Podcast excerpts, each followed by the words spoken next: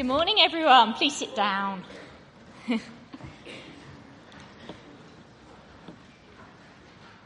I'd like to add my welcome to Jonas. I'm Sarah, I'm the youth team leader here. Um, and we're very excited because we've got a youth baptism this morning. and we're here jo- from Joseph in just a minute.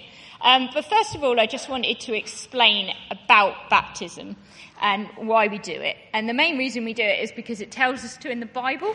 Um, so we're excited to do that. And for Joseph, it's a sign of something that's already happened. So just like we get married as a sign of a commitment that we've already made to our partner, Joseph is getting baptized today as a public sign of the commitment that he's already made to Jesus.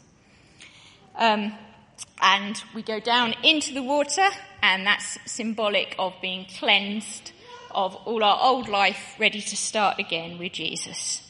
And we're empowered by the Holy Spirit as we do that, and that's what we're praying for Joseph today. And then later on today, he'll become part of the membership of our church. Uh, because we're all one big family here, Joseph is already a much loved member of that family. So it's a sign of belonging and with us.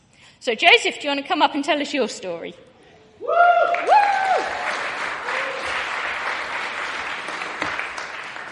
Hi everyone, uh, so I'm Joseph and I've been coming to Burlington for just over three and a half years now. Um, so I've been going to church my whole life, but Burlington is where I finally settled with the help of the youth team.